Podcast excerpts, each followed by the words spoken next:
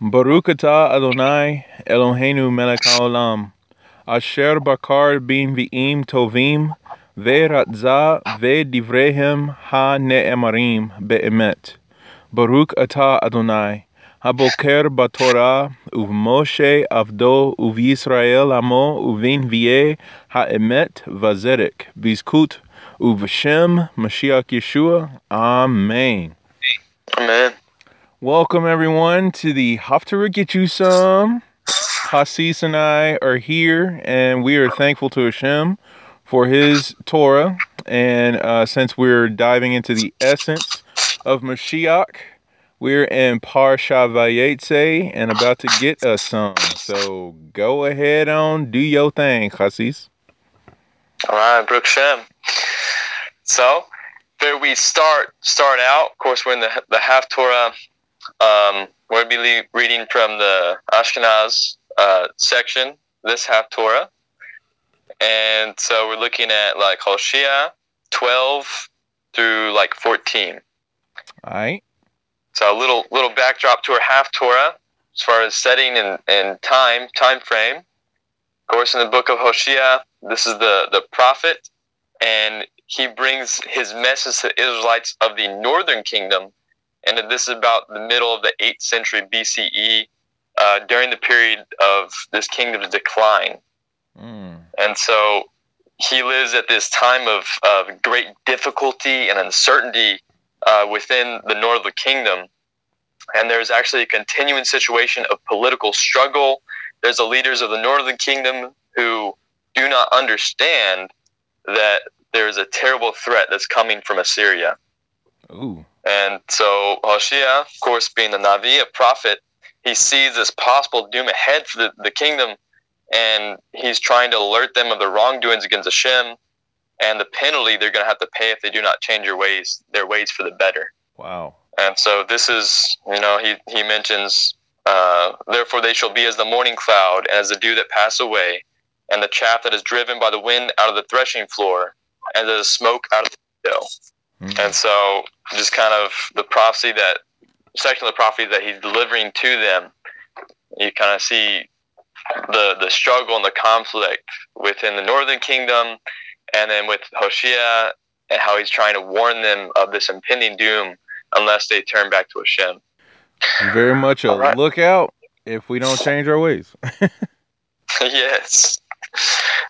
And I'd actually like bring bring something down from the uh, Dasofrim okay. about this this section. It's called Tre Ashar, Asar, um, the book of the twelve prophets, and this was actually um, there's all these individual scrolls about how it came to be like the twelve prophets. Mm-hmm. So there's all these individual scrolls that were small and they might have been easily replaced or misplaced, I should say. Um, so the utterances, all the words of these twelve. Got a little alarm action going on. Specifically, it was by the last three prophets, Haggai, Zechariah, and Malachi, who we talked about last portion. Mm-hmm. And so they they were um, contemporary with the beginning period of the second temple, and so they composed uh, composed this whole book of the twelve prophets which Hosea is the, the first and foremost um, of these prophets. So if you're if you're wondering where we get the idea of, of where how we how we lump the, these twelve prophets together, it was it was so it was composed by the Men of Great Assembly, uh, specifically these last three prophets that I mentioned, who composed it, so these scrolls wouldn't be misplaced or or we wouldn't have lost them. Wow.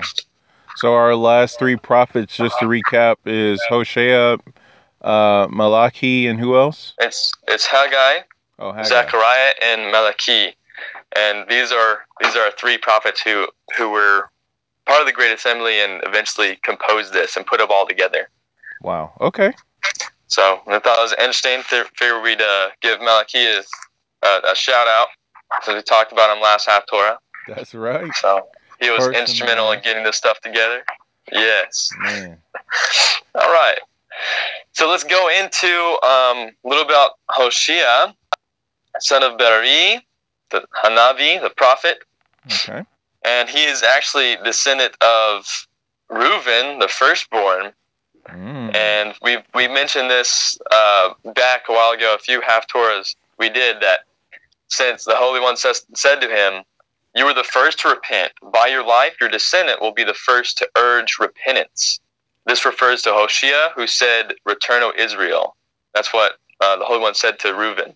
Wow. So Reuben was the first one to repent proper to Shuva, like the Shuva out of love, and instead of like Cain and, and all all these others who repented purely out of the fear of, of being punished. Reuben repented out of sincere love and devotion to Hashem. So that's where that comes from. Yes. Because I always wondered there was the sources that said that Reuben was the first to do shuva, and it was just like, but there were people who did shuva before him. But it's like, mm-hmm. aha, it wasn't out of love though. It's the, the motive, the, the kavanah, the intention of the, the act of repentance itself. That's And legit. Reuben set the bar. He set the bar. So, nice. Because bar is sun, so the sun. Uh, yes, he, he literally set the bar. There's, uh, there's four prophets who prophesied during one period. There's Hosea, uh, Yeshaya, Amos, and Micah. It says the greatest of them was Hosea, who is also the first of the four to prophesy. Pesachim 87a, and he he prophesied for 90 years. Wow. And says, For 90 years, the Holy One, blessed be He, forewarned Israel through Hosea. 90? 90 years. Some people don't even live that long. Yeah. He definitely lived beyond 90 years, though. Wow. So Hashem is long suffering, to say the least. Yes. Okay. Um, so there's this la- last thing over here about Hosea. It says from Shabbos 55a with commentary of Sofot. It says, When did the merit of the patriarchs cease to protect their descendants? It says Rav in the days of Hoshea bin Bari. And it says, Even according to those who hold that the merit of the patriarchs ceased, nevertheless the covenant made with the patriarchs continues to protect their descendants. And Wow. so it mentions that the whole uh, merit of the patriarchs ceased in, in Hoshea's day. Um, but what continued to protect them was the Brit. It was the covenant. Mm. And so if you actually look at that, that whole idea, Brit has the gematria of uh, 612. Mm-hmm. Of course, you add the sum, you get 613. Yeah. You know, for each each of the commandments. wow. And so you have the idea of the Torah that protected them even after the merit of the patriarchs ceased. And that's why it's urging them come back to the Torah, come back to the covenant, because that's the only way you're going to be protected by Ooh. these nations who are coming to devour you. Wow, that was Yofi right there. Man. Protected right. by the Torah. I love it. Protected by it. Got to be in the covenant. It's like being in the walls of a, a fortified city. Mm. You know, we have one other other character, if you will, and it's it's the tribe of Ephraim who's mentioned. Mm. And so I figured we'd kind of go back to their father, the, the father of the tribe of Ephraim, Ephraim, of course, Okay.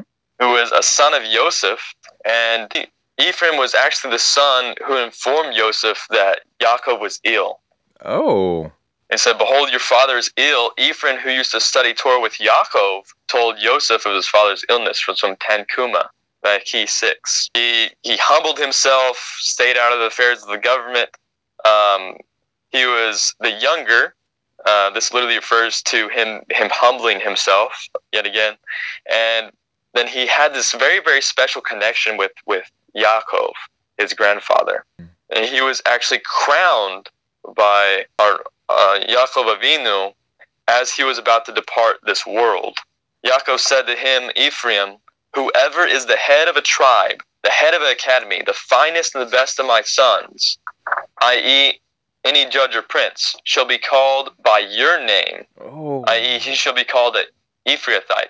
As it states, my precious son Ephraim, Jeremiah, Jeremiah 31, 19, from Vayikra Rabbah 2, 3. Wow. Incredible. And so we are called by Ephraim's name, which is it's incredible. So we're also called by Yehuda, Yehuda's name, Mm-hmm. Right? That's why we're referred to as as Jews, Yehudim. right? Those who praise Yehudim, Mhm. right? But we're also referred by Ephraim's name. Wow. It is very, very interesting. Of course, you have in there this this subtle hint to the whole two Mashiachs: Mashiach ben Yosef, Mm. Ephraim is attached to Yosef, and Mashiach ben David, who is of the lineage of Yehuda. So the Jews, or like a Jew, basically is encompassed by the two Mashiachs. Yes, the whole identity of a Jew is encompassed in the two Mashiachs. And that's really what we talked about like last time. Who was this Malachi? Who was this messenger, this angel, if you will? Right. Um, and how this Malachi was was was involved in all the lives of the forefathers, in the lives of Moshe and the children of Israel through the Exodus, Mm. and even coming to the prophets and proclaiming them news about miraculous birth or, or what have you. So the whole identity is wrapped up in these two Mashiachs. You know what I love about that is Captain Yisrael on the third Aliyah covered that at the end of his drosh Oh, it's For- amazing. for this week's Torah portion. So if you are on Anchor, everyone, go over to Rabbi Mordecai Griffin and subscribe and listen to Vayetze third Aliyah. He goes into more detail on that. So that's really cool that we came across that. Awesome. That was All a right. shameless plug. I'm, I'm, uh, I, Shameless plug. man. Do it. Plug it in. so this this whole idea of I, I, I wanted to emphasize that point of Ephraim and a special connection to Yaakov because beginning at the the, the first part of, of this section, this this custom to read the the Ash- Ashkenaz Ashkenaz custom of the Mhm, Haftorah where it begins, mhm. twelve thirteen. He says, When Yaakov fled from his brother Esau to Lavan, who lived in the field of Amram, he was a pauper. Asan's son had robbed him from all his possessions. Israel, another name for Yaakov, had no choice but to work to acquire a wife, Rachel. He guarded Lavan's sheep in order to receive another wife, since Lavan gave him Leah instead of Rachel. When Mm. Yaakov arrived in Lavan's home, he was penniless and his prospects looked gloomy indeed. He paid for the privilege of marriage with 14 years of hard labor, during which his father-in-law Lavan consistently tried to cheat him out of his wages. And the commentary goes on to talk about how he was he became a wealthy man, and how did such enormous change take place? And Midrash quotes that Yaakov um, meticulously guarded all 613 mitzvot. Man. And so this is what brought blessing and protection uh, in the service of Lavan. And so you could kind of see, knowing this background of Ephraim and Yaakov, their special relationship, you can go on and see when he, he later goes on to rebuke Ephraim and then later talks about if they'll repent, they'll they'll be delivered. You can kind of see why he's placing Yaakov. First of all, because there's a special relationship. He's like, remember back to to to the one whose name you're called by Ephraim and remember their dear the dear relationship with him and his father. Remember how he humbled himself. Remember how he was the one to inform Joseph of his illness. He was the one who studied in his tents. Like there's like he's developing this emotional connection. And then he goes on talking about how how Yaakov survived being with Lavan. And Lavan was an idolater. Um, you see that definitely from this this Torah portion, uh, Vayetze. And so he's giving them a clue. He's telling them, go back to the Torah. Go back and read the Torah. How did Yaakov, your special father, how did he, how did he survive his exile? How did he survive in idolatry? He kept the entire Torah. He guarded it with his life. And that's what you need to do.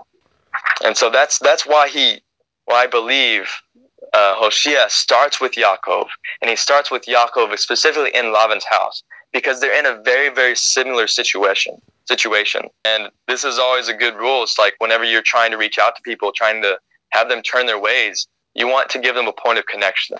That's right. Or give a, always a point of connection to turn back. Man.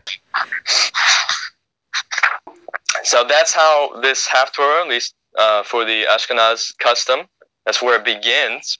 And so obvious connections right there with the Haftorah and Torah.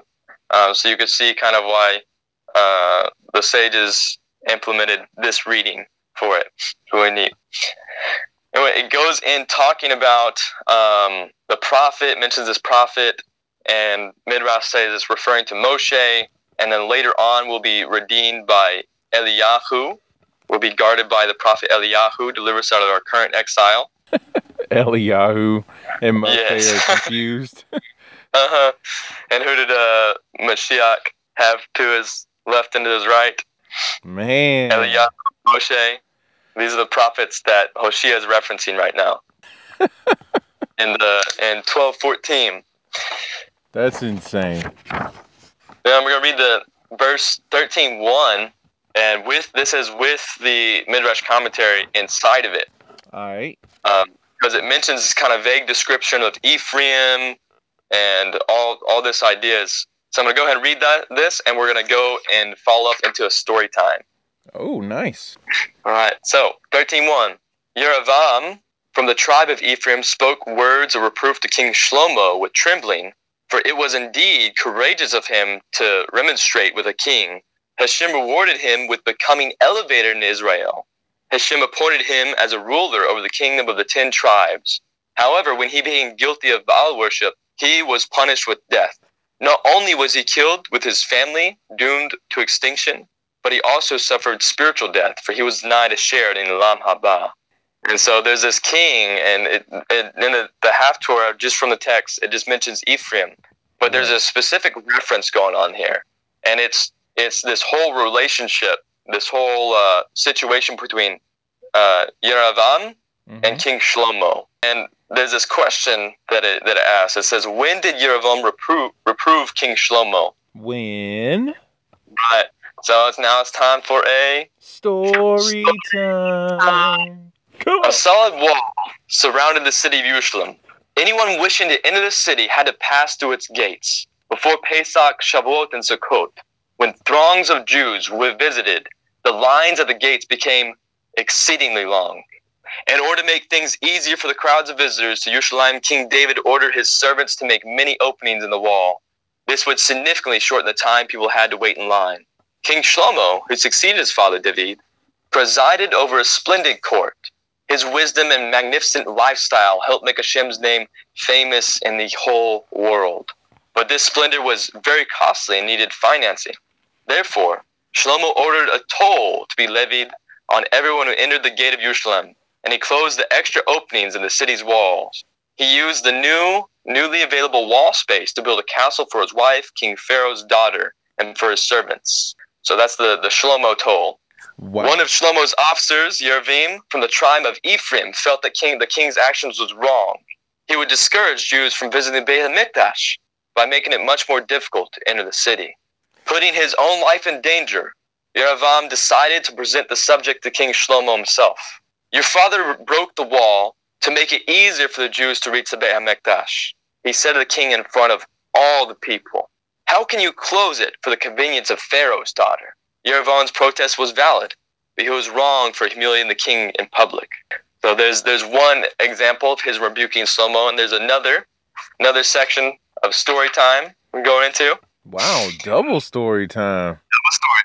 Um, Well, I guess that's fitting since Ephraim is the firstborn and he gets the double portion. So, there's that. you know. Oh, here getting spiritual. King Shlomo had completed the building of the Beit HaMikdash. And an inaugural celebration was arranged. On the evening before it was to take place, King Shlomo placed the keys of the main gate under his pillow before he went to sleep. But his wife, the one who was Pharaoh's daughter, and whom we have met in the previous story, has served him strong wine during dinner, causing the king to oversleep the next morning. Masses of Jews were eagerly waiting at the temple's gate for the king to come so that the daily service could begin. But who would dare to wake the sleeping king? Only Jeroboam was bold enough to do what had to be done. He gathered a thousand people to support him and challenged Shlomo's guards to let him into the king's bedroom. Seeing that they were outnumbered, the guards allowed him to pass. Fearlessly, Jeroboam entered the king's room and addressed the king. Do we have to pay a tax to Pharaoh's daughter for the privilege of attaining the keys to Beit HaMikdash? Ooh. The crowds are waiting impatiently for their king. Hashem said, What do you, Yerovam, know about the temptations of royalty? I will give you a taste of kingship, and then you will see whether you can manage it better than Shlomo. Ooh. This goes after Shlomo's death, the prophet proclaimed Yerovam king over the ten tribes. And so this is how Yerovam, yeah, Yerovam became king. So on one hand, you have this this wonderful aspect of him that he was willing to put his life in danger. He was willing to boldly challenge him on account of the people. The sages frown upon him not because what he did, but because how he did it.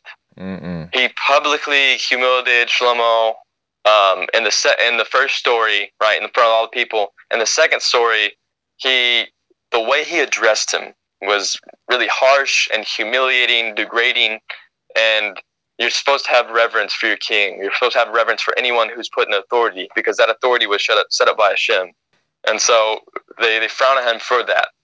And so it actually goes on. Remember, our, our says he served Baal, right? So it goes on to to say what Yerovam, Yerovam did. Snap. This is like airing dirty laundry. Like, Yeah. you do not want this. This is like the don't get you some section. It's from the Bible, so it's kosher. Oh my goodness. There's a there's a moral lesson in it, so there's a there's a there's a goodness to reading this and knowing about it. That's right. Gamzu. Get it. Gamzu. All right, so there was Shlomo's son, Rachavam. He became, he was uh, leading the, the tribe of, like the whole section of Yehuda, the territory of that. Southside.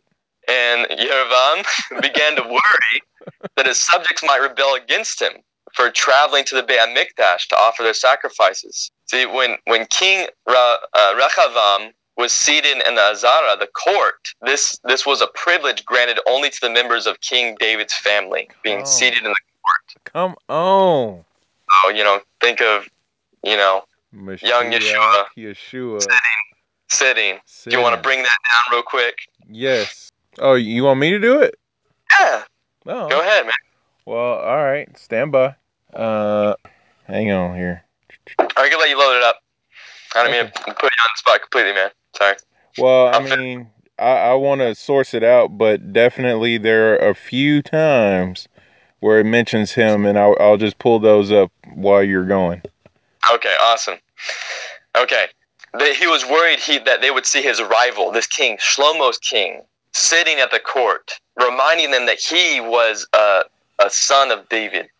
Mm-mm. And so they would have a this reminder that he didn't have any royal lineage. That the king they had did not have any royal lineage. And so this is what he feared that they will be they will betray him. And so out of this fear, he built his own quote unquote temples of worship. He set one in Dan and the other in Bethel. Mm. He then convinced the people that God's spirit would rest on these golden calves that he set up in each temple. No, he didn't. Yes, this is that guy. And so he literally laid the foundation for all future idol worship that would become rampant in the kingdom of the ten tribes. And so literally you have this you have this stories unfolding, this Haftorah. You see this progression. And so Yehoshua, it's almost like this this poetic description, this poetic timeline of how they've regressed. He's given them their step-by-step regressions of their past so they could make steps back make takkuns for what, what they've done until they return back to being the beloved son of Yaakov. So this is how Hosea is literally laying it down for them.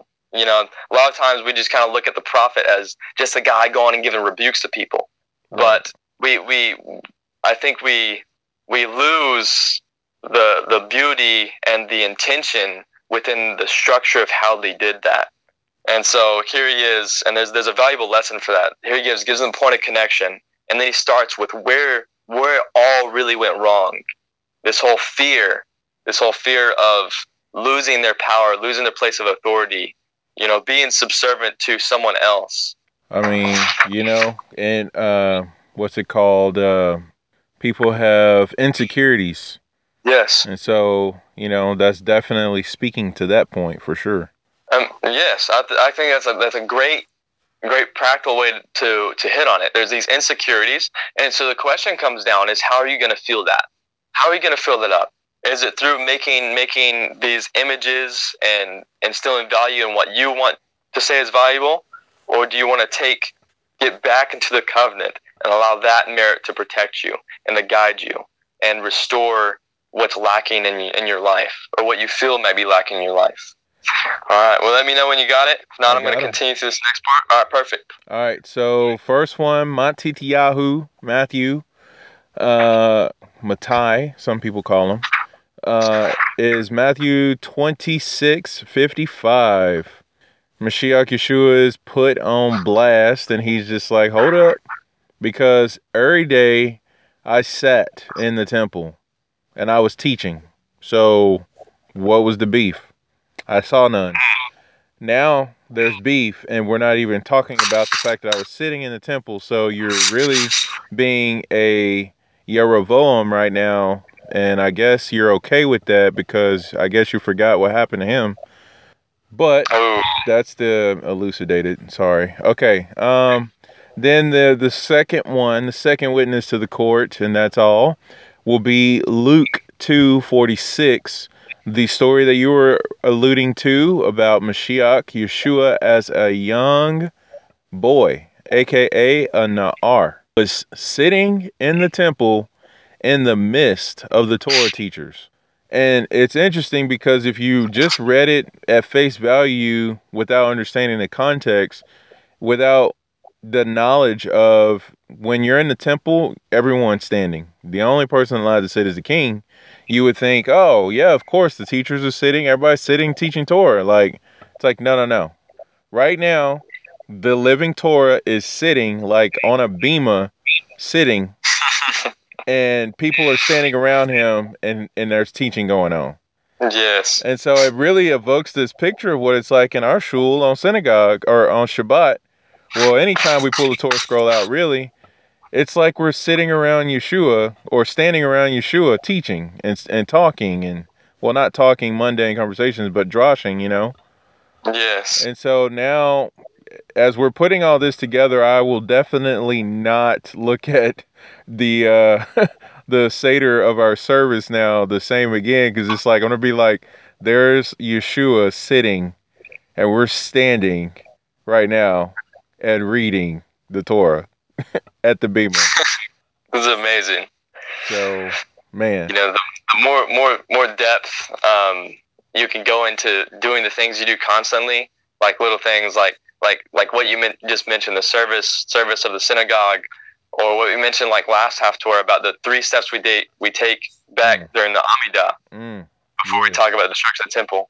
Anytime you could you could kind of look into that and have a little meditation that's gonna like meditate on that. Uh, that's really gonna strengthen strengthen our emuna. You know. And so that's that's a I love that you brought that that point up. Incredible. And I just want to uh, make sure that we don't get crazy because we can hear this information, and this is really during a time of service where we're reading from the Bema, and so the congregation is allowed to sit. But I just want to bring up the fact that the synagogue itself, where we're at, is not the temple courtyard. So when the Rebbe says that we are free to sit, that doesn't mean everybody needs to be just standing up. You know? yes, thank you for that clarification. So like that that's not where this applies. I'm just saying within the context of just thinking about being standing at the bema reading from the Torah scroll. And and What that was that? Um, I'm sorry. Go ahead. and I, and I was just saying just kind of keeping it there, not saying that the whole shul now better stand up.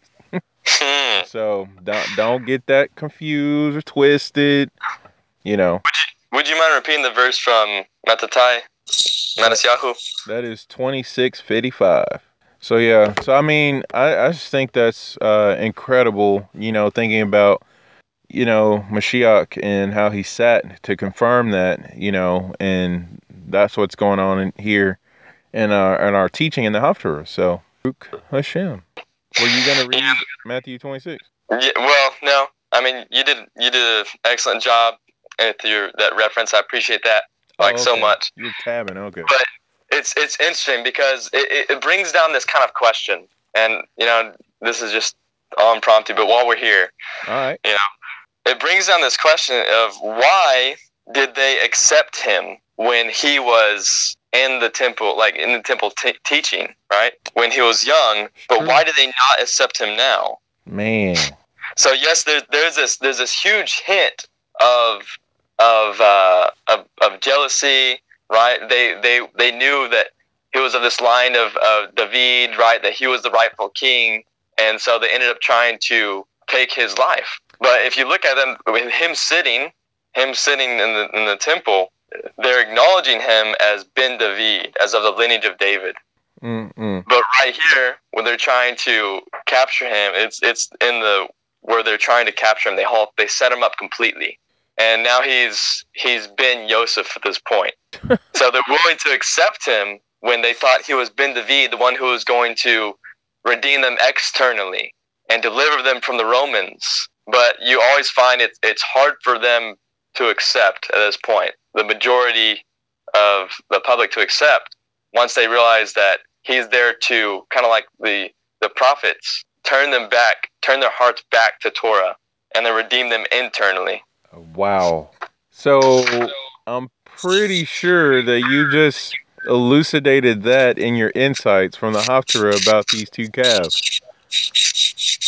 That it's the externalities that everybody was okay with and um, being uh, propagated like, no, this is great, this is good, you know.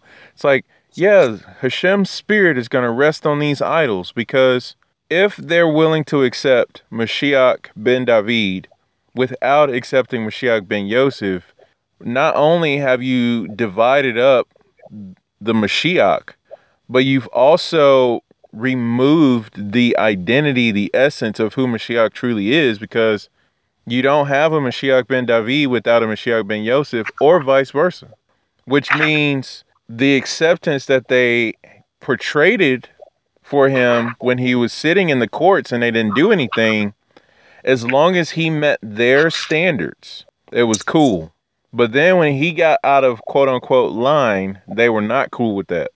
And that's the same thing that you're bringing up here about what's going on with Yeravam and Rehoboam and starting out with, you know, going against Melech Shlomo and rebuking him. Like, mm-hmm. everything was cool till he got out of line. Yeah, it was. He he was he lost his his inner essence, if you will. It's like before, it's like he was his arguments were all for the people, and later on, his arguments and his decisions were all for himself. He no longer thought of the people; he thought of himself. So Okay. incredible, incredible insights, Aki. You as well. Thank you. Toda Rabbah. Vaksha.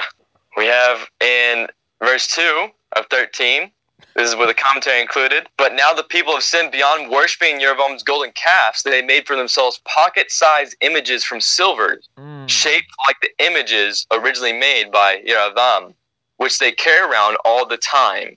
And Arson's work, about which they say, Whoever kisses the miniature calves is considered as great if he had brought human sacrifice to them. And so it's, it's talking about how they've they've they've sunken so low that you know, like like we mentioned earlier, Hoshea is giving them like a timeline where it all went went, and now he's telling telling where you are now. That is whenever or whenever you like one of these one of the, the, the Jews would hear the mention of idol's name, they would pull out this little pocket-sized image and they would kiss it, Like a mezuzah? like a mezuzah, maybe like the the tzitzits Oh. and the, the third blessing of the Shema, and so or to tefillin. or to tefillin, Yeah, you know, we kiss them, those. to kiss them, and they take them out or put them up. Mm. You know, so maybe maybe all this act of kissing, hitting on the table, kissing it in Birkat Hamazon, kissing the tefillin as you put them up, kissing the the tzitzit. Oh wow. Maybe this is an act of tikkun for what we did in our past. All right, Chassis. Toda Rabbah for joining us tonight. Appreciate your insights. You may now uh, exit the podcast. Just this disclaimer: that's not from the Haftarah. It's just a, a possible possible insight of, of why we do this. And but so- I, you know, honestly, we we didn't source that out, but just making the connections, following the bouncing ball over the words, as as our Rebbe said, you know. Yeah. um, I, I think that's an incredible elucidation, you know, to Tikkun because we know everything we're doing is a Tikkun. Making challah, the the woman making challah every week is Tikkuning for Chava bringing the forbidden fruit to her husband. I'll, I'll kiss that challah too. Right. And I'll eat it. Boy, you, boy, you better believe it. So I mean, it's not it's not far from the stretch of the imagination. So I, I think that's actually incredible that you brought that up. So. Tada, tada, mm. And so, this begs the question. So we talked about you know these possible tikkun that we do now, but kind of begs the question of how did we get so far?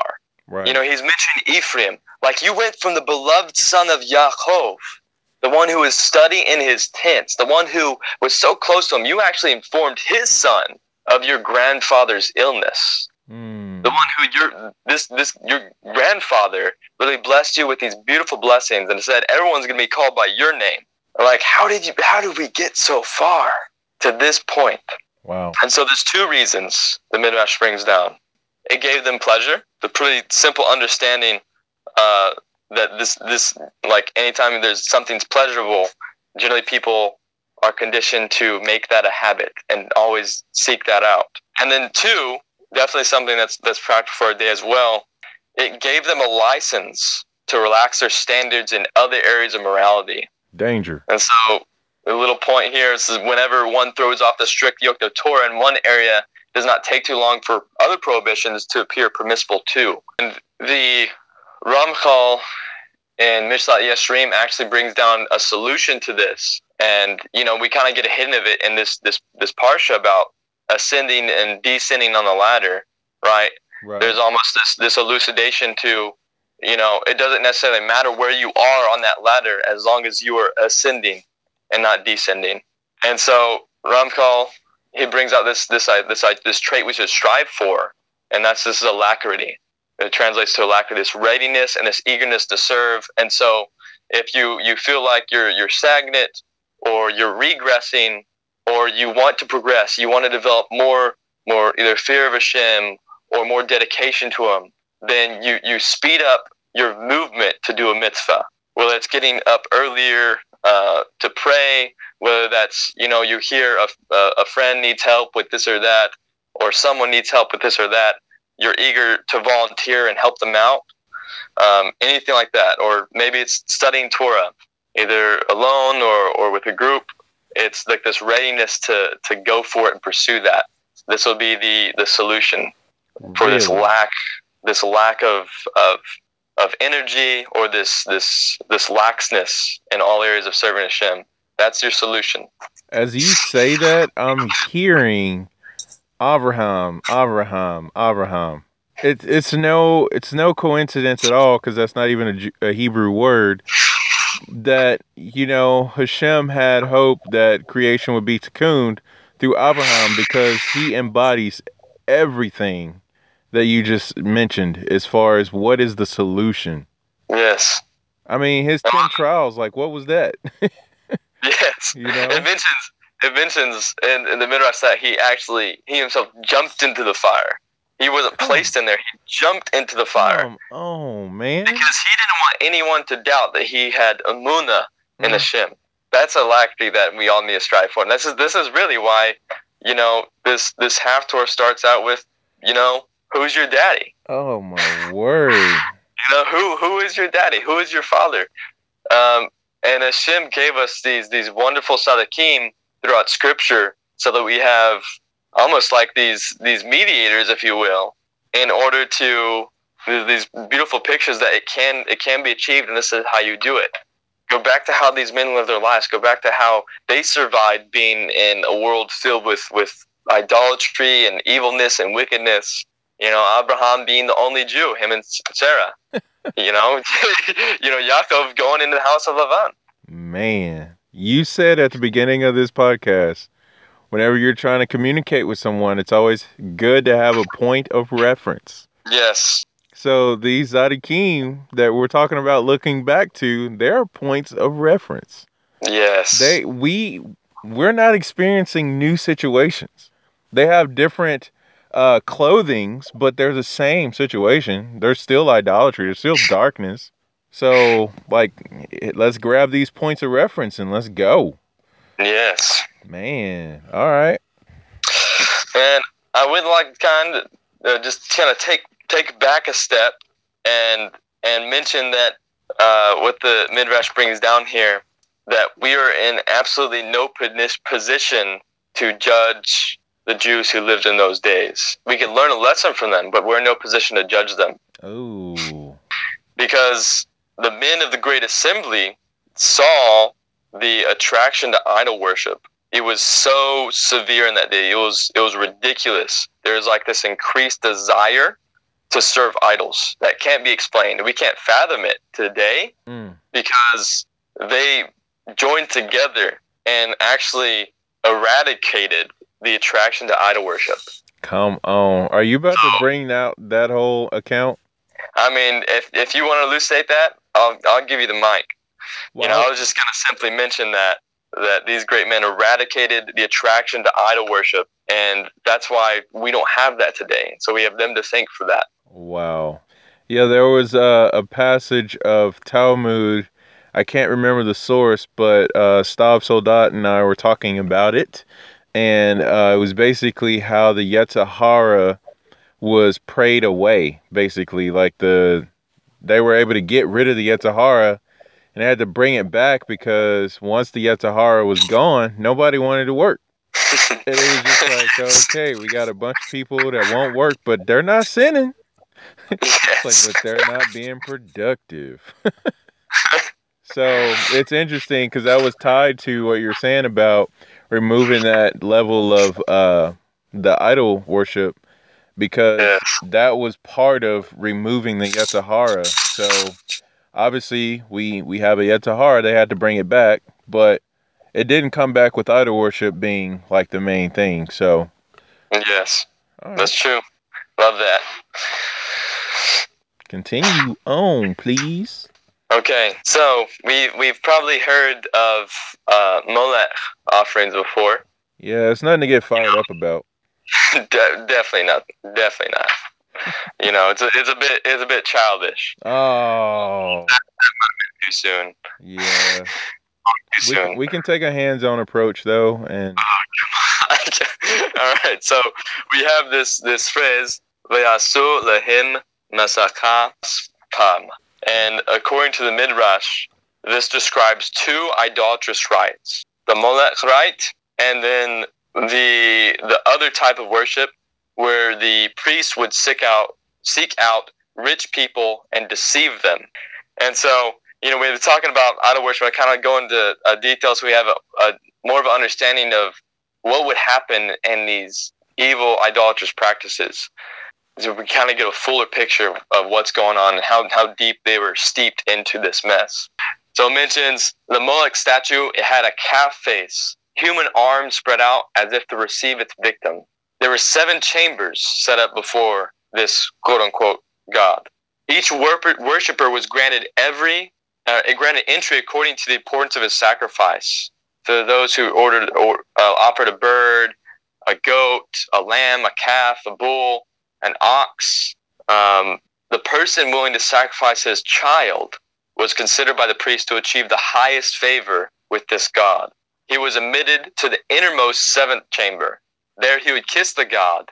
This is meant by our pasuk, Zovche Adam Agalim Yashkun. Those who brought human sacrifice would kiss the Moloch statue. Mm-mm. So this is one of the interpretations of the verses, the, the atrocious aspect of what they would do. You know, that not only were they just burning their children, but they made it an honor. They made it the highest honor. And so they really manipulated the minds of the people like, you want the highest, highest honor? Then you're going to have to offer this. wow. And so they made it the greatest thing to do, the greatest offering. Then the other idea, which is it's almost comical if it wasn't so, you know, sick and idolatrous, right. but these these priests would make images that resembled uh, the rich people, and they would place the images in front of these live calves, these live cows that the rich people worshipped. Hmm. So next, they would starve the calves, and one of those rich people approached to to worship the calves. When they would approach him, the calves would recognize him from the image, and they would run after him, licking him, begging him for food. Wow. And so the priest would come out very deceitful. See how the gods love you.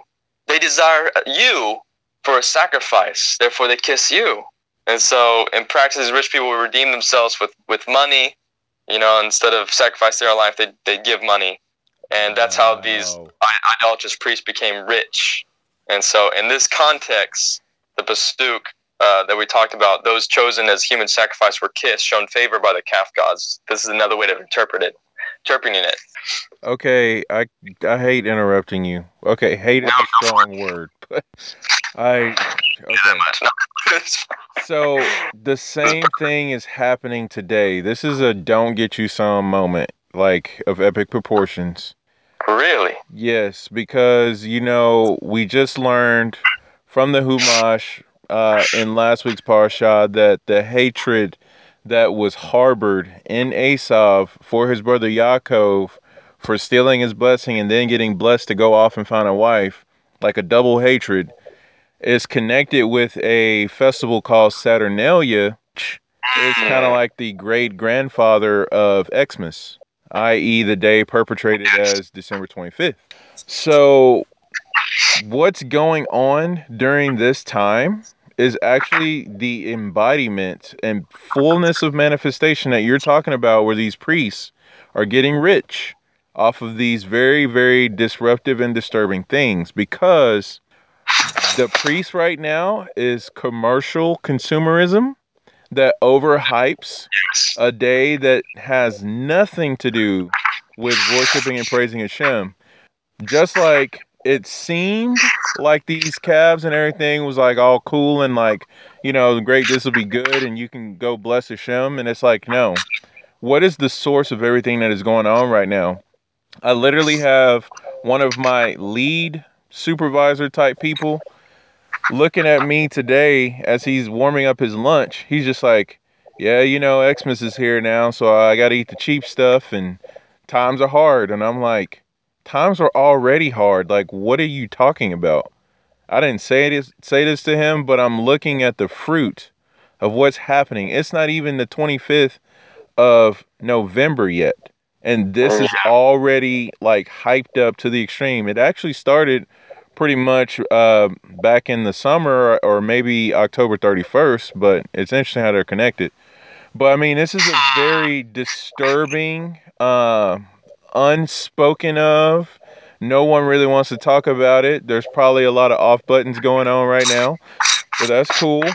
But the truth is, is you got a bunch of priests like manipulating the situation here and redirecting service that should go to Hashem they're they're taking all of that redirected uh, worship and avoda and all that that goes with it, and they're turning it into something that is actually like destroying the people. Yes. You know, and and the little calves, you know, to think of, they're seeing these images of someone who should be feeding them, and it's like. No, I'm not going to be able to feed you. But I'm going to make these people rich. You know, I'm not going to take care of you. And it's like all these toy drives and things like that you're feeding people something that's not going to sustain them. It's like it's great to get people toys and things like that, but if they're starving children, what are they going to really do with a remote control car? You know? So like it's it's really just kind of a very unfortunate, disturbing thing and I just wanted to bring that up with the overlay of what you're talking about cuz sometimes having that point of reference I think is very healthy even though I really I don't like talking about this right now, but we we have to. We're we're here if we're if we're serious about what we're learning from this Haftarah portion, we have to grab a hold of this. And Definitely. and just, you know, for for what it's worth. So just want to encourage us all that, you know, we really stand firm with the light and it's beautiful that we have Hanukkah not as a replacement, but as something to transform the darkness. Darkness is not there for us to replace. Darkness is not there for us to be scared of. Like the fact that we get Hanukkah during this time is a point of being able to say, listen, there's a lot of deception, there's a lot of disturbing things that are going on, there's a lot of idol worship and false worship going on. What should be going to Hashem is being like reverted and detoured at best you know, or at the least, there's actually way more. But if you look at the essence of Hanukkah, it's about taking all of that and, and returning it to Hashem. Like taking what was redirected and returning it. That's why Hanukkah is called rededication. Cation. So, Hanukkah. that's all I got to say. And Toda for letting me drop that. No, no, I love it, love it. Uh, the whole the practical insight. You know, Hanukkah is a Nes Gadol, a, Right. a great miracle. Mm. And you mentioned the feast of Saturnalia. What came before that? oh, What came before that was Hanukkah. Hanukkah was the light that was established before even the root of Xmas and all the other pagan services that got compiled in it why? Wow. to be the light that del- would deliver us out of it. And so we, The antidote before the sickness. yes, yes, Come off on top, on. the, the first and last. And I, I say the first because it precedes Saturnalia, and I say the last because I'll say that that festivals that we will have that will never go away are Hanukkah and Purim. And so there's this this whole idea with that, and we mentioned before that they would take out their gods and kiss them when I heard their names.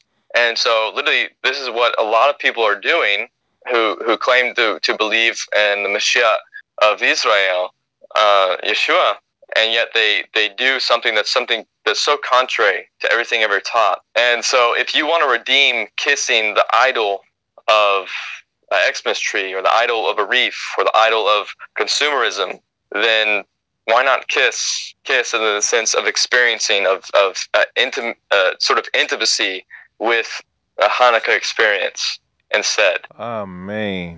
Can you hear or any any Yom Tov, any any actual biblical Yom Tov or rabbinical Yom Tov right? is a way of making a tikkun for that past experience. Actually, the Hoshea actually hints on this idea because what I mentioned, what I heard you mention what? several times, yes, um, he hints in this idea. What what I've me- heard you mention several times was this idea of being fed, whether that's physical food or whether that's on like consumerism and products and and money and wealth and and uh, toys and you know the, the thrill of, of giving and getting a gift. He, Wow. he says in uh, chapter 13, Pasuk 6, when the Jews arrived in their pasture in Eretz Israel, which was a land of abundance, for it had been well cultivated by the Canaanim, the Canaanites, they became satiated since they were full and lacked nothing. Mm. Their hearts became proud, therefore they forgot me. I'll repeat that, that part of that verse again. They became satiated since they were full and lacked nothing. Mm. When one person lacks nothing, commentary, he is inclined to become conceited and do as he pleases. As our sages state, a full stomach leads to sin. So, wow. we'll sign note, this is one of the reasons why we say Birkat Hamazon, the blessing after we eat, so we're Amen. satiated, and we say this blessing to remember hey, it's from Hashem. Don't don't don't think you own the whole world just because you you had a good meal. That's right.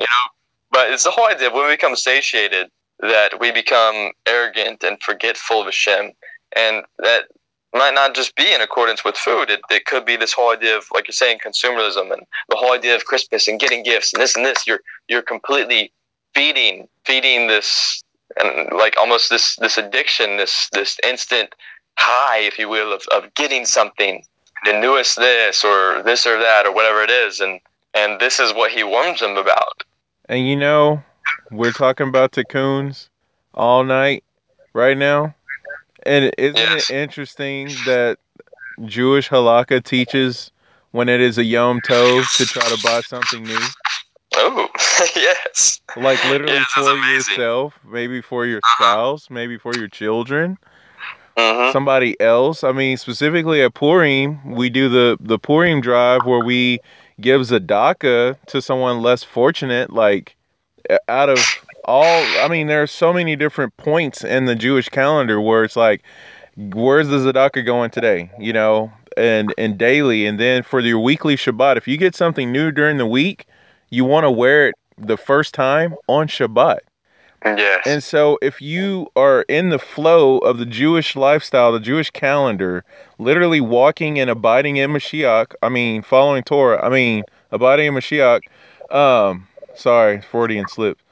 You know, it's interesting. You don't have to wait till one point in the year where there's chaos, scheduling, and parties, and drunkenness, heartache, suicide rates uh, spiking.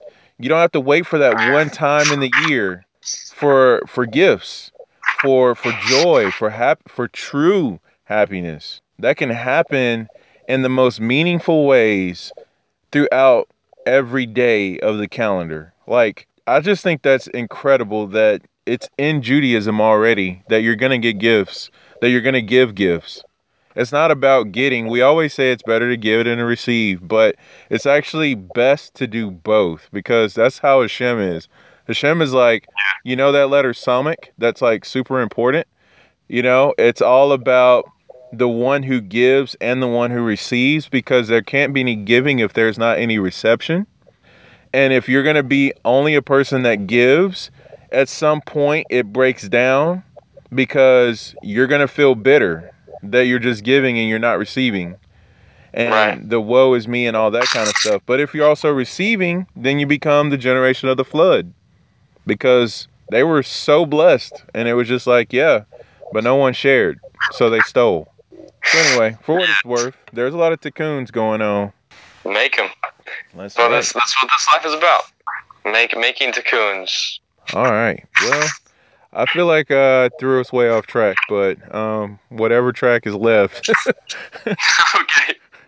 Well, we'll kind of kind of zoom in, touch on, hit on some some uh, little points real quick, and then kind of make our way towards the the the conclusion of the Haftarah. I mean, So it says in verse thirteen, talking about intense pains like a, a woman in labor will mm, overcome him. Talking about the ten tribes. He is an unwise son in that he does not foresee the result of his sin. He will not be able to withstand the agony of the time of childbirth. And this question brought down says, Why is the punishment likened to pains in childbirth? And the answer is that labor pains result in the birth of a new life. And so, similarly, Jews undergo exile and suffering to ensure their spiritual rebirth and continued existence. And so, we have what Mashiach says about being being born again. And I think a part of that is is accepting the suffering with Him. Man. And so there's just real, real, real quick touch on that. That the whole being reborn is, as as Rabbi have said a Mm, thousand times, is a completely Jewish concept. mm, Uh, there's in verse 15 it mentions this east wind, and an east wind is always synonymous with like this uh, wind of punishment and judgment. There's the same wind he, he brought to drown the Egyptians in Yam Suf. right? You don't want an east wind. Don't want an east wind. Just say- just if the east wind comes, just say no. You're right. or, or accept it as part of your cocoon. How about that? Oh, gotta be born again. Born again. All right. Um, so this next part we go into fourteen seven. You do need to get some help for uh, that born again and birth pains new creation tie-in. That you, wow. Like I said before, I'm getting my help right now. 14. Fourteen seven. The Jewish nation's twigs will spread out. His magnificence will be like that of an olive tree whose leaves remain moist all year, and his fragrance like Mount Lebanon that is covered in the herbs and trees. Nice. And then, so there's this idea, there's all these different metaphors used to describe Hashem's kindness to us in the future. The constant blessings, just as all trees' leaves remain fresh all year round. This is a reward pro- promised for those who do teshuvah. Amen. And there's a more profound explanation offered by our sages. Which twigs and branch out? Which twigs will branch out and increase? This blessing is given specifically to Kol Israel's young men in their merit of abstaining from sin. The Jewish youth become of its because of its high moral standard is compared to oil from olive trees and the herbs from Mount Lebanon. Ooh. And in a note, it actually mentions this idea.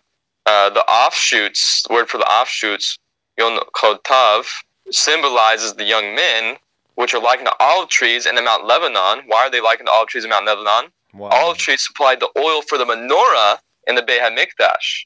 Their impeccable moral co- conduct causes Jewish young men to radiate light just as the menorah and the Beit HaMikdash. Oh my goodness. And so the whole idea of being the light of the world and having someone related to uh, the menorah, or as it continues to say, Lebanon is another name for Beit HaMikdash Mm, um, because it comes from Lebanon, uh, Lebanon, like uh, Le- Levan to whiten, right. right? The Lebanon, the place that cleanses. Mm-hmm. And so uh, the Beit HaMikdash, where sacrifices were offered to atone for sins, the spices of Lebanon are the incense that was burned in the Beit HaMikdash.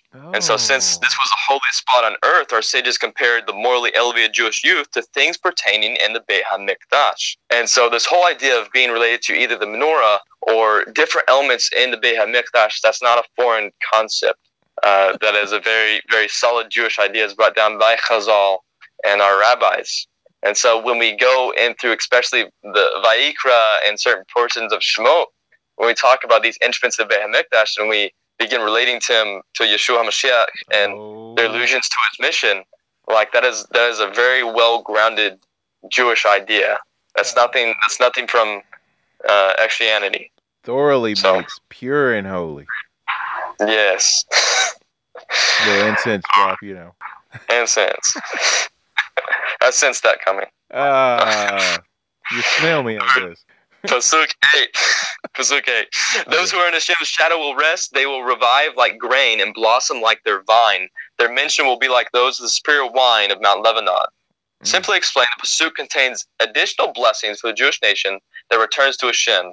It will be gathered in by Mashiach, Yeshvu, Come on. Yeshvu, and will live under Mashiach's guidance, Yashve, uh, Slo. Its dead will be revived, Yachahu, Dagin, Mm. and by that phrase, it will be showered with goodness. Mm. Gafin. Its memory will be constantly before Hashem like the blowing of trumpets, shofars, when the wine offering is poured out in the Beit HaMikdash. Zekro, Kain, Levonon. Hey, Yasser. Koach Achi, that was amazing on that reading. Rukshem, Rukshem, thank you. Our sages, I teach that this verse refers specifically to the righteous Gararim, converts, who join the ranks of the Jewish people. Come on. This is hinted in the phrase Yeshavu, Yeshve, Selo. Those from other nations who will return to rest in the shade of the Shekinah will become like grain. In what way? They will become as essential to the Jewish people as grain is to the human diet. or they will become proficient in Gemara, that is called grain, since it is vital for a Jew's spiritual sustenance. Uh, there's another little note on that. Read real quick. That talk about they will blossom like a vine. They'll become an integral part of the Jewish people who are compared to a vine. So the whole idea of being grafted in is definitely a Jewish concept. Seriously. By Chazal, not just not just some rabbi. This is Chazal, the sages, which is not applied to every every rabbi. Very specific, elevated people. Mm. Also, they will become proficient in the midrashic part of the Torah that is likened to the fruits of the vine. Their mission is like the wine of Lebanon. Hashem says, The Garim's new Jewish names are as pleasing before me as wine offerings on the altar. And mentioned this idea that converts cannot incorporate their father's name into their own, Oh. for they may sever all connections with their non-Jewish families Mm. as far as like their their identity is Mm. concerned. Mm. They're now fully a Jew in the, the fullest respect Mm. as rabbis often say. Consequently, they are dear to Hashem in their own right. They are likened to the wine offered on the altar, whose importance is due to its superior quality, and not to the fact that it stems from a particularly distinguished plant. Vayikra Rabbah 1 2, the Feret Zion Yosef also. Get you some. Yes, Wow.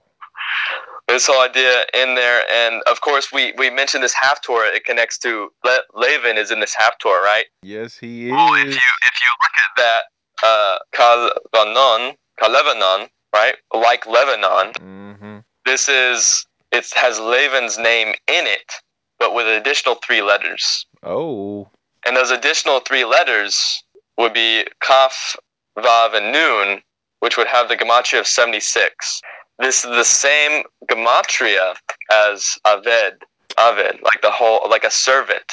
Really? Yes, like Abraham is known as a servant, and he brought the converts in. So it's almost like this idea of redeeming Lavan, like Lebanon. Oh Right. my And so gosh. he hints towards this end, even though Ephraim, you've did all these wicked things, even though this is your root, even though this is where you're at currently. And he then goes and talking about Lebanon, how you can redeem all this evil within yourself. This Laban, who you've been spending time with, who you've been made in the image of, instead of the image of your father, who is in heaven, Avinu Shebashamayim, instead of him, you've been made in the image of Lebanon. That can be converted. That can be whitened. That can be cleansed. You can go back to being Aved. You could go back back to being servants of Hashem like your forefathers. Mm-mm. And even the first time it's used, it's used for Cain working the ground. What? He'll be a worker of the ground. This is the first time Avid, at least in that those three letters, Ayin, Bet, or Bit, Dalet, is used. Wow. And of course, him working the ground, reminiscent of the curse of Adam, who has said, You will have to till the ground. That's right. You have to bring forth bread from the sweat of your brow. Mhm. And so the whole idea of being a, a servant is incorporated with this idea of bringing about these tikkuns that we've been talking about so often in this half tour. Oh man. So this is also what he's hinting when he's talking about the converts coming in from the other nations. Because they came from where? If you except for the Jewish people, except for the Jewish people, every other nation, if you trace your lineage back far enough, your father was an idolater. Your father said- Ooh. Right in the face of Hashem, it says, I'm going to serve these fake things. I'm going to serve falsehood. I'm going to serve sheker, falsehood. And so that's really the beauty of the Jewish people. You're looking for tradition, you're looking for some wisdom to look after, then you really need to look into these Jewish sources, the Jewish teachings, because their forefathers were not idolaters. There's been time periods when we did get steeped in idolatry of the nations, but you run back through history, all the way back from the oral tradition that was given to Adam and Shem and Noah uh, to the patriarchs. Like they all had this clean, pure tradition, this pure truth, this pure interpretation of Torah and the will of Hashem. And so, just a little perception for us. Or a nuclear bomb. yes. But anyway, this is also what it hints to this whole idea of, of this hopeful tune. That even though, Ephraim, you've been in the house of love and you've been in the house of idolaters, or even if you were an idolater yourself and you're coming out of that, Hashem loves that. Because it's in your merit of turning back to Him, not in the merit of this lineage that you have Woo. that, that He loves so much. And so, this is where he goes on in and a Haftarah, and I'll read the, the final uh, couple of verses with the commentary included. Bring it Um, home. Moreover, Ephraim will do teshuva by saying, uh, let me go back. Oh, okay. Rewind. Eight. Those who are in Hashem's shadow will rest. Oh, what does that say? It What? says, Yashuvu, Yashvet, Betzalo. Right? Um, Yeah. Caillou. yeah, those who are in Hashem's shadow. Will rest. Oh, so shadow is a good thing. So the shadow of things to come? Uh, Okay. uh, wow. All right, sorry. That was a a shameless wow. plug. Wow. no more referencing than read your Bibles. No. Oh my word. Hussy. So violent. Revive like grain and blossom like the vine. Their mention will be like that of the superior line of Mount Lebanon. Moreover, verse 9, moreover, if Ephraim will do teshuvah by saying, What further blessing do I have with idols? Then I will answer all they ask of me. I will look after them. I will be like a fresh cypress tree that bends its most branches to the ground. I will descend from heaven and be close to you to help you. Your Hmm. fruit, meaning your success, will be due to me. Cool. I like Yaakov, who came to Lavan with absolutely nothing, Oh and Hashem brought him wealth man. Entirely from himself. So he's reminding them, You get to be like your father. Oh. You have a chance to be like your father. Return to me. Return to me. I'll give you everything. I'll give you success and wealth, just like Yaakov. Previously, Hoshea summoned the kingdom of Yehuda to do teshuvah. Now he addresses a last call to Ephraim, the kingdom of the ten tribes. If only if its inhabitants were to leave their idols, Hashem would come to their help. And then our last pasuk, our last verse, verse 10. He who is wise will understand the following words, and he who thinks logically will comprehend them. And these are they. Hashem's ways are just. The tzaddikim will walk in them, and they'll be given eternal life. Amen. While the Reshanim stumble and refuse to go in those ways, therefore they will be delivered to Gehenna. So, Well, kind of where the, the Haftarah closes with this recap of remember back to your father, who you were so close to. Remember who he was, you know.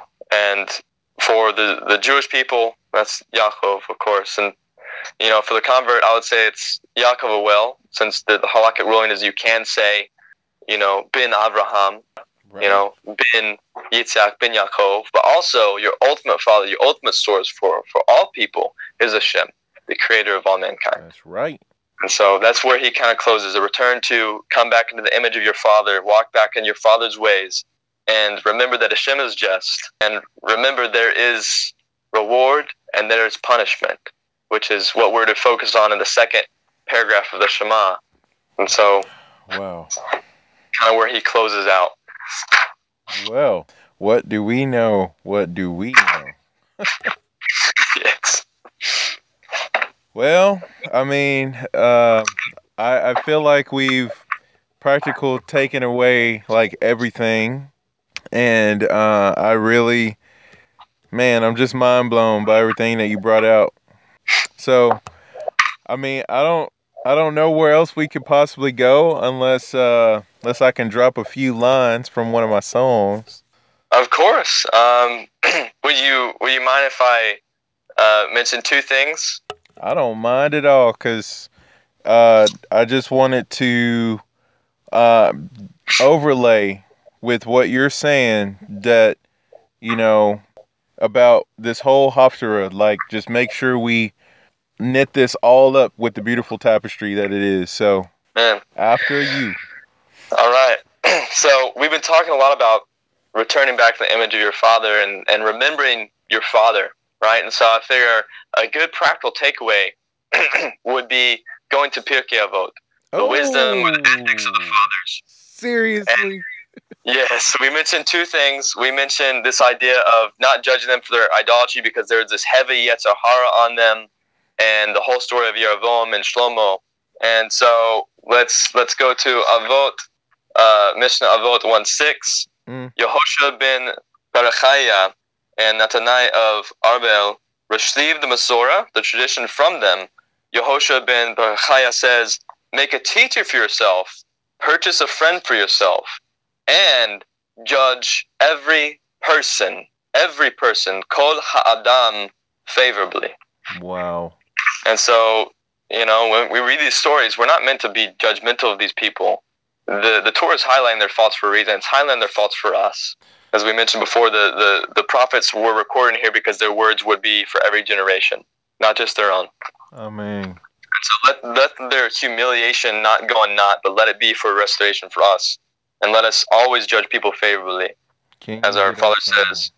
And the last last one, Avot, Mishnah 118, Rabban Shimon ben Gamaliel says, the world stands on three things, upon justice, Mm. upon truth, Mm. and upon peace. As is stated, judge with truth, justice, and shalom in your gates. And so we didn't have to touch on this Haftarah a lot, but there's a more of, I mean, we did mention the rebuke part, but there's also this idea of this punishment that's going to come. This conversation between, uh, the Midrash mentions this conversation between Yaakov and Esav, and how Asav al- always trying to murder his brother.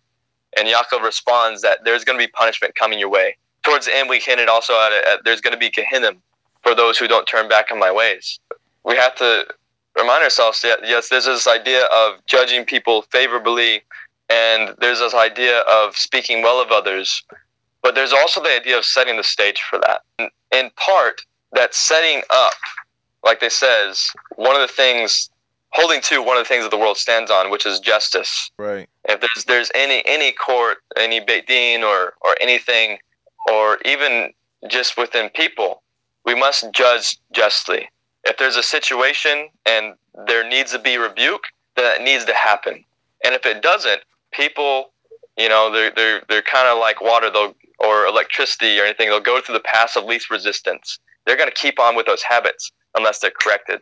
And so justice is extremely important. in This pillar of the world, and the whole idea of truth of emet, you know, this this whole idea of being being honest with who you present yourself to be, who you say to be, um, inside and outside, and it kind of hints at this idea of like shalom comes after these two things. Wow. Almost like if you if you are establishing justice, if you're not allowing those uh, in in charge or those in, in the community to to just do whatever they want whenever they want. If you're actually correcting them, rebuking them, you move on to allowing people to be true to themselves. Why are they actually acting like that? Getting the root, right? Mm. Help them act in accordance with their forefather Yaakov, who is synonymous with truth, who is the man of truth.